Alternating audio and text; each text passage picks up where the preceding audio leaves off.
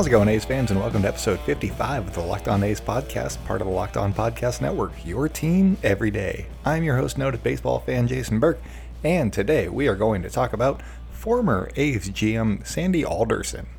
He has been in the news recently after uh, appearing on Buster Olney's Baseball Tonight podcast with a, a, revelation that would have changed the landscape of baseball forever and uh, how that would have impacted uh, Oakland A's baseball specifically. So uh, I'm going to talk a little bit about that all episode and uh, do some of that. Also, Alex Coffey of The Athletic just dropped an article about the A's potentially not paying their employees uh, through the end of May. Um, there are still two days left to decide one way or the other whether or not they're going to do that or if they're going to furlough some employees. So uh, I'm going to hold off on talking about that until there's a decision one way or the other. Um, I am dismayed and a little bit disappointed in the team that they have not already done so, uh, that they are not going to be paying their employees through uh, May 31st. But uh, I mean, they, they still have time, I guess. So holding out hope on that one. Um, but before I get into Sandy Alderson discussion, I just want to plug our social media channels. We are on uh, Twitter and Instagram at Locked On A's. I am at by Jason B on Twitter. Uh, if you are an online gamer, I also stream, and you can find me at twitch.tv slash noted baseball fan. Um, also, if you have a mailbag question, feel free to email us at lockedonathletics at gmail.com. Um, just if you have something quick that you want me to talk about or a whole episode uh, topic that you would like, you know, delved into, uh, I am here for it. We have time to kill. So, anyways, uh, let's talk about Sandy Alderson. He appeared on Buster Olney's Baseball Tonight podcast, as I mentioned, and uh, you know, most of the conversation was, "Oh, hey, what did you think about the '88 World Series?" and some of that stuff. Um, you know, just general questions, and he, and then Buster Olney asked him, uh, you know, what's one trade that or you know acquisition that you almost made that you know would have been you know a big deal. And he's like well i don't know that i've really told anybody this one but uh i did offer michael jordan you know the subject of the last dance currently on espn uh, i did offer him a deal where he could just start in the majors with the a's. We weren't going to do anything in 1994 and uh you know, screw it. It would have been fun. It would have been, you know, something to get people in the gates. And uh, holy crap, yes, it would have. I would have been nine years old. I was never a big MJ fan. I, I don't think that I am now. I, I appreciate what he has done for sure, but uh, he always kind of struck me as a jerk. So, uh, never been a big MJ guy myself, personally. And so after hearing that news, I was like, hey, uh, where would he have played? Like, what position was he playing? He was in the outfield, right? And he was pretty much in the outfield, yes. Um, I, I, saw one thing where he was playing right field, but on baseball reference, it just says outfield. It does not list the positions he was playing, so I was going with right field. And I was like, would he have fit in on this A's team? How was that 94 A's team? And such and such. So uh, here are some of those answers.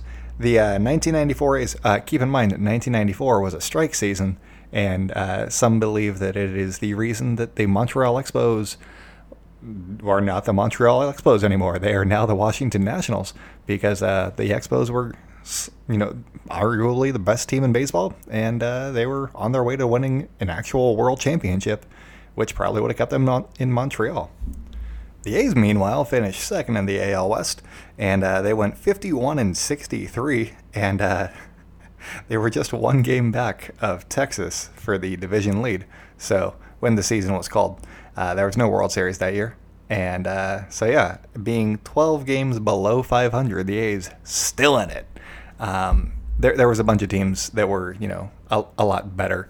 Uh, the Yankees were really good. The White Sox, I believe, were really good.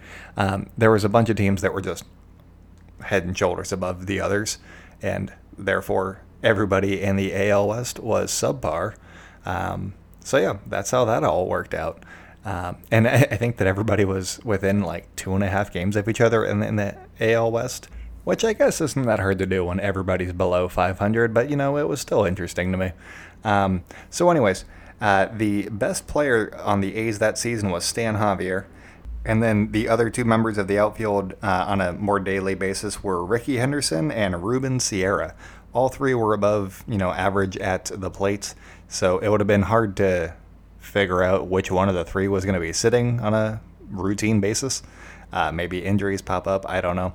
Um, but it, it would have been hard to fit him into the outfield. Maybe they have him play at shortstop or first base. I don't know because McGwire was hurt for a little bit. Um, so y- you got to have him do that, I guess. But it would have been strange. And uh, eh, on the baseball reference uh, bullpen wiki, like the biographical area for uh, Michael Jordan, it said that uh, he wanted to serve an apprenticeship to earn his spot in the major leagues, which, sure, I guess he did. Uh, he, I think that there's a couple of schools of thought where one, he wanted to, you know, just kind of like disappear for a little bit because he was, you know, really good at basketball and had nothing left to prove, which is one of the common things. But also, his uh, dad had just passed away. Baseball was his dad's favorite sport, so maybe that was a reason why he left basketball for a minute. There's also that conspiracy theory that he was going to be suspended for a year for gambling, uh, so that's why he did baseball. And uh, I mean, maybe he came back to basketball because of the lockouts, which oh boy, that if that's true and not the conspiracy theory gambling thing where he's going to come back in a year anyway, uh, baseball needs to get its stuff together because they could have had Michael Jordan. That would have been cool. But also, there's, uh, you know, if he had succeeded, you know, uh, without playing in so long. Uh, sure, he's a freak athlete and you know the best basketball player, but if he had just dominated baseball, it kind of would have been a black eye for baseball. Not like cheating, but just making it look like anybody can just pick up a bat and be like, "Yeah, I'm great at this." So with nowhere in the outfield, uh, judging by after the games have been played and all that, obviously it's a little bit harder to you know plug in Michael Jordan wherever because he's you know six foot six or whatever. But uh, the three players that could have been replaced because they were below replacement level at uh, the major league level, and uh, you wouldn't have been hurting the on-field product as much. Not that you know competing was necessarily the goal in 1994 for the A's, but uh, second baseman Brent Gates was not great. Neither was shortstop Mike Bordick or third baseman Scott Brosius. So uh, I don't know that he would have had the range to play either of those three positions. Um, and I don't know that they would have been able to play any other position. So it would have been a weird fit for Michael Jordan, but obviously uh, Sandy Alderson would have made this work um, because you know you you get one shot at Michael Jordan in the majors on your team. Screw it, why not?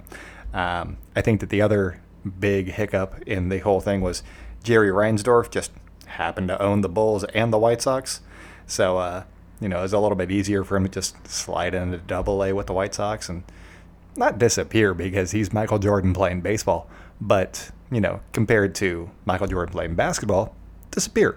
Just you know, sit, sit and stare at the sun for a little while. So obviously, it would have been really cool for you know the Oakland A's to have signed Michael Jordan to play baseball, even for one year in a strike shortened season. It wouldn't have mattered. They weren't going anywhere. Um, you know, if they had finished last in the division, I don't think it would have mattered. They would have probably sold a lot more tickets. Um, it, it would have been, and they would have had so much publicity. Um, yeah, some you know uh, people grow up and they're like, oh yeah, I, I watch this team because of this thing, or you know, it's usually family related, or I turned on this game and I like this guy, and now I'm a fan of that team. That probably would have happened with Michael Jordan. You would have gotten a lot of crossover basketball fans that were like, hey, I want to watch the Oakland A's because Michael Jordan is on that team, and uh, that would have changed the course of the A's franchise forever, I think or at least for, you know, up until now. If you're like me, you probably start thinking about what to eat for dinner while you're eating lunch. I love food, and that's why I love using Postmates. But I kind of love them even more right now because I can get food delivered without leaving the house, or even opening the door. Given what's going on in the world, they've created non contact deliveries, so now I can order food from local restaurants and everything gets delivered right outside my door. This has been fantastic, and I've thoroughly enjoyed it actually. Um, they also have Postmates Pickup, which I've been using to order takeout from my favorite local restaurants. Listen up, we need to be supporting our neighborhood spots right now. Uh, I've been ordering local because that's the best way to support my community. I can do a little bit that way at least and keep these businesses open for when, you know, uh, life resumes. Uh, Postmates doesn't just deliver burgers and sushi. They actually make my life easier by picking up everything I need from Walgreens and 7 Eleven and dropping it off right outside my door. Just download the Postmates app on iOS or Android, find your favorites, and get anything you want delivered within the hour. For a limited time, Postmates is giving our listeners $100 of free delivery credit for your first seven days. To start with your free deliveries, download the app and use code LOCKED ON. That's code LOCKED ON for $100 of free delivery credit for your first seven days when you download the Postmates app. Anything you need, anytime you need it, Postmate it. So there's a story I've heard a couple times of uh, Sandy Alderson had some sort of class reunion. I forget if it was high school or college, and it was like 20, 25 years, something like that. And somebody asked him, you know, what his favorite uh, you know hobby is these days and he said his favorite hobby is trading Rickey henderson so he has a great sense of humor obviously because he's traded Rickey henderson multiple times um, and also people know who rickey henderson is he's ricky everybody knows who that is so great joke good job sandy um, I did read a book on. I, I, talk about books that I've read a bunch. Uh, I've only. I. It makes it seem like I read a lot of books. I've been struggling to find books recently, but I did read this book a couple years ago about uh, Sandy Alderson, mostly with his time with the A's and Mets, and you know in the front office uh, or uh, the major league offices in New York. Um, and there was a couple things that I thought that were fantastic in there. The book is called Baseball Maverick. It's by Steve Kettmann. Uh, he used to write for the Chronicle back in the, I think, 80s and 90s. Um, and, you know, he's written a couple things. Uh, this is the only one of his that I have read, but uh, I thoroughly enjoyed it. And also, I, I, learned a lot about Sandy Alderson's time with the A's.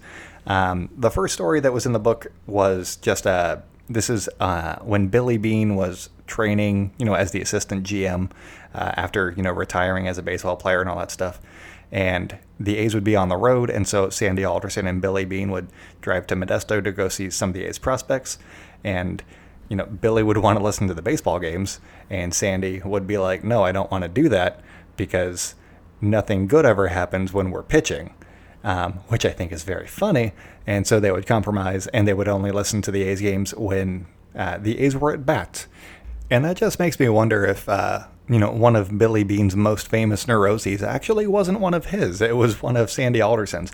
I do not know, but I think that it's very funny because, you know, Billy Beane famously doesn't watch the games.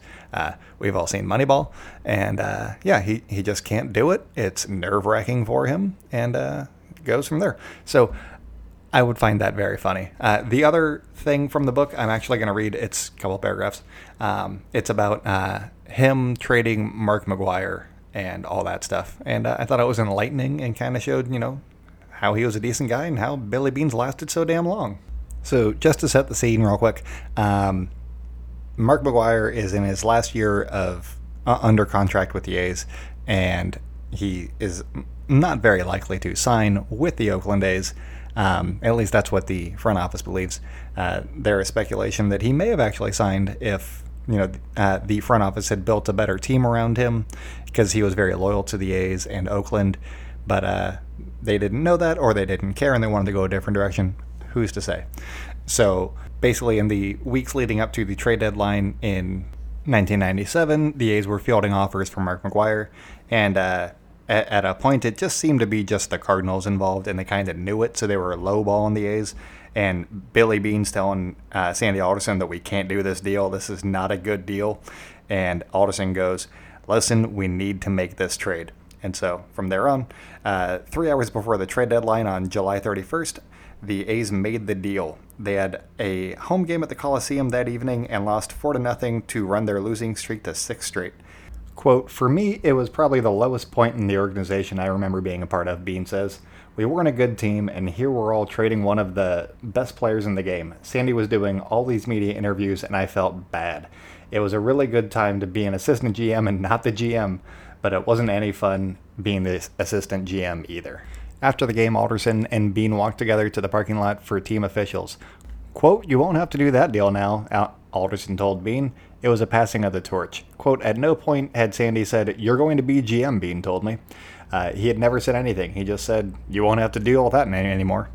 Uh, Jocketty, who had moved on from the Rockies, uh, he basically in this paragraph just says that he thought that it was a good deal. So screw that paragraph. Anyways, uh, a few months later, Alderson gave his job to Beane. Alderson was still president of the A's, the man in charge, but he relinquished the title and duties of general manager. For a man as competitive as Alderson, the move was not without its uh, painful aspects.